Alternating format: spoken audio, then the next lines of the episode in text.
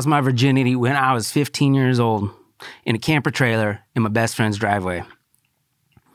He was also in that camper trailer, not very far away from where I was, and he heard the whole thing, all fucking 14 seconds of it. I didn't spend too much time with her after that. Uh, this was right before Christmas in December of 1999. And this was uh, Y2K, if you remember. And that was a big year. Everybody thought shit was going to get crazy. Thought the computers were going to have trouble resetting. Uh, all your money's going to get stolen out of your bank account. All that crazy stuff that that didn't happen. That everybody was fucking wigging out about. Uh, and I really wanted to hang out with this this new girl uh, for New Year's, but uh, my parents wouldn't let that happen. They wanted me to go to this party with them, so we went up to this party at uh, some family friends up the street from where they lived, and they had a cup. They had three boys, two twins, and and another boy, and they're all around my age, and we weren't allowed to drink because I was only 15, but the parents were upstairs drinking. And the the twin boys were stealing all these drinks for my brother. And my my brother was only like 14 he ended up getting fucked up and puking all over the place.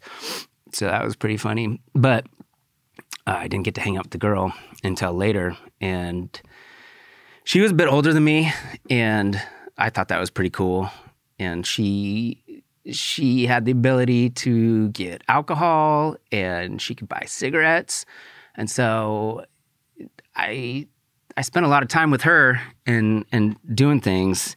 And I mean, I think that was kind of the beginning of the point in my life where I just I didn't care what I wasn't supposed to do. If there was something that I wanted to do, I was going to do it and no barrier could stop me. And I've kind of been that way ever since then. It's kind of almost like if you challenge me that I can't do something, then I'm going to find a way to do it. And so there were a lot of reasons I shouldn't have been hanging out with this girl, but I didn't give a fuck and I was doing it anyway. And this was my sophomore year of high school. And so me and my friends, we'd hang out, we'd drink 40s, we'd smoke a bunch of weed, um, listen to music, it, was a good time. It's it's funny to look back on when you are older and you have a job and you have kids and you can't just fucking quit whenever you want to. You got responsibility and you got bills and the mortgage and car payments and all this shit. But when you're when you're 15 years old, man, you can do whatever you want. And I had a job, but like, who cares? I mean, I worked at a gas station. I worked at at a Fred Meyer. I had just normal shitty kid jobs. And so I would just hang out with friends. And that's the beautiful part about being young and being in high school that you don't really realize until you get older. And then you can't just do, you can't just, you can't just leave town. You can't just disappear. You could do that when you're younger. And so I, I had a lot of fun hanging out with all these people and hanging out with this girl. And so I would, um, spent a lot of time at her house. And I mean, we'd just we'd get some some beer and just hang out and drink and get naked and spend spend a lot of nights together. Uh, but I'd always have to go back home, you know, right? And so somehow someone came up with the idea that uh, I could I could leave in the middle of the night. I could sneak out of my parents' house. I don't remember if I was the one that came up with it or if she proposed it or whatever. But this was, like I said, in 2000, 2001, when nobody had cell phones and you still had to um, use landlines. So I would talk to her at night, and somehow it was proposed that I would I would sneak out and go to her place. And I was like, I could ride my bicycle. I had this bike that was in the garage, and I was like, fuck it, let's let's see what happens. And so my parents had this house. Was, I think they call it a split level. You walk in on the main floor, and that's where like you take your shoes off and stuff, and then you can either go downstairs or you can go upstairs. And their bedroom was upstairs, and I was kind of secluded in the basement.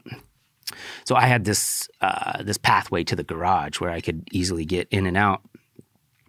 And so my brother would be awake, and I'd I'd go out there, and I'd say, "Hey, dude, uh, I'm gonna I'm gonna sneak out and go ride my bike over to this girl's house."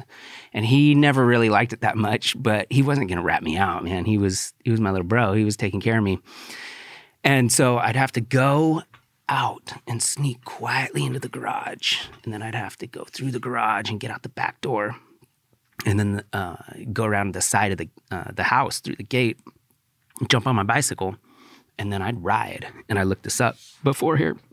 It was three and a half miles. I'd ride three and a half miles from my house over to this girl's house and uh, hang out with her. And um, the thing about, I don't know if this is like common across the United States or if it's like a state thing, state of Oregon or whatever, but um, there's a curfew for minors. And so you had to be where you were going to be by midnight, and then you couldn't leave until 4 a.m. So I had to make sure that I would get to her house by 12 a.m. and I would have to stay there until after 4. Because if the cops saw me riding my bike at 1 o'clock in the morning, they could pull me over and be like, hey, dude, what the fuck are you doing?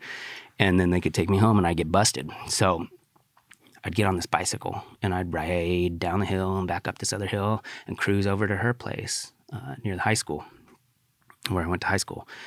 And some nights it'd be freezing cold. Some nights it'd be warm. I'd be sweating balls. Uh, sometimes little critters would come flying out of the bushes and I'd fucking dart to the side and almost crash my bike. But I would ride over there all the time. And uh, uh, it, it took like maybe 20 or 30 minutes to get there and then I'd park my bike and go inside. You know, we'd drink, we'd get naked, we'd hang out, watch a movie, and we'd hang out, you know, three or four hours. And sometimes we'd get tired and we'd go to sleep. And so I'd set an alarm. I think with her alarm clock, we'd set it for 4:15 so that I could wake up, get back on my bike, and ride back to my parents' house. And that usually worked out. And at first I just did it on the weekends, and then I started doing it on school nights. And uh, so I'd go over there, and I would not get very much sleep. We'd be hanging out, and then I'd go back home and sleep for an hour or two, and I'd have to go to school. And this was during my, I think that was during my junior year. So this was going on for a while. But uh, yeah, I'd, I'd get up, I'd be super fucking tired. I'd have to go to school, and uh, it was very common for people to sleep on their desk at school, so it wasn't that big a deal. Um, think lots of people would just take naps. That's that's the thing about that age.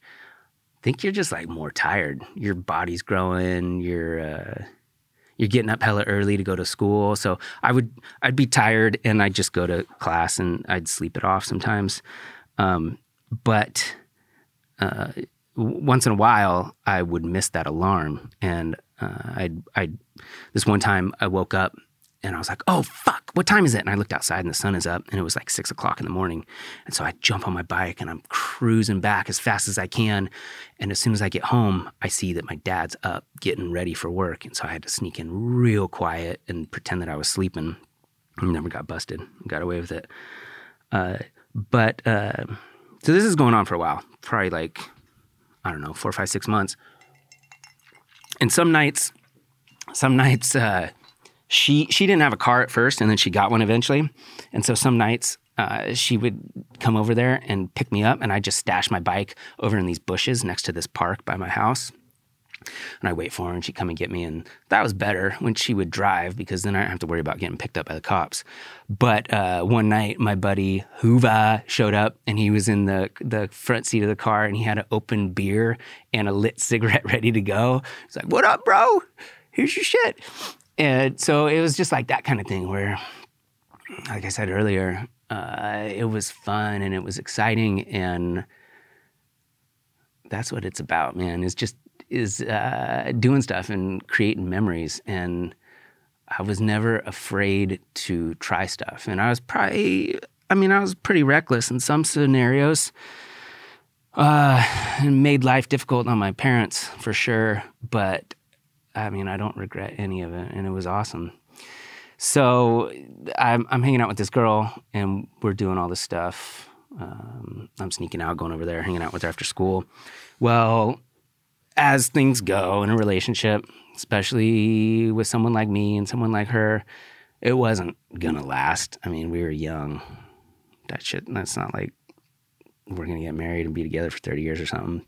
Uh, and so she starts hanging out with these other people.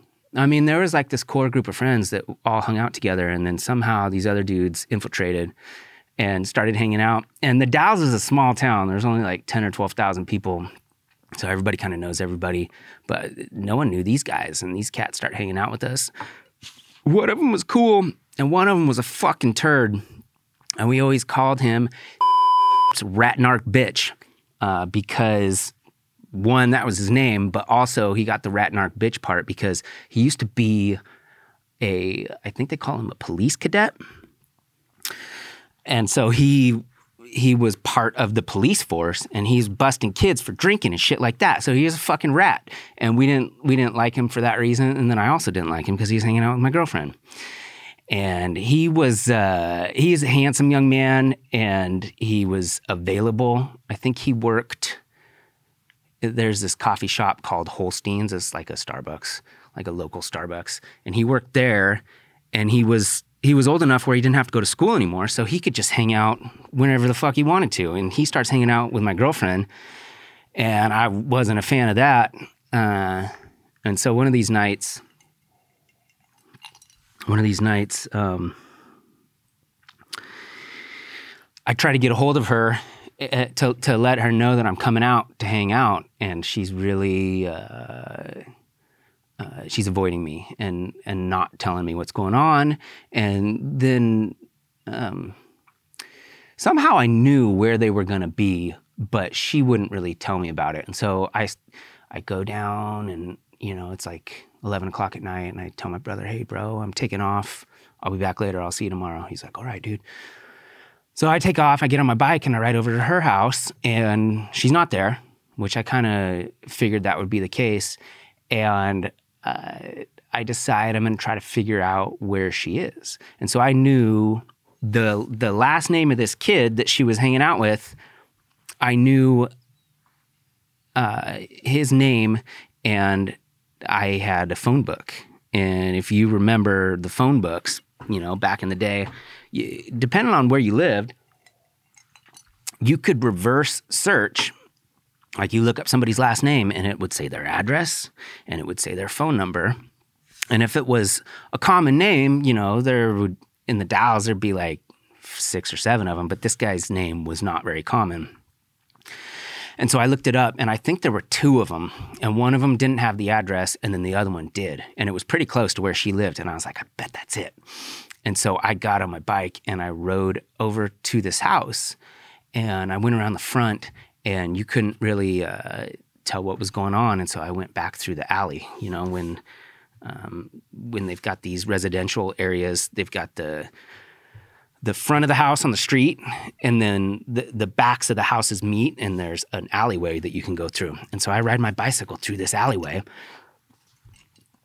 and I roll up in the back, and you can see through to the back of the house, and there's a sliding glass door.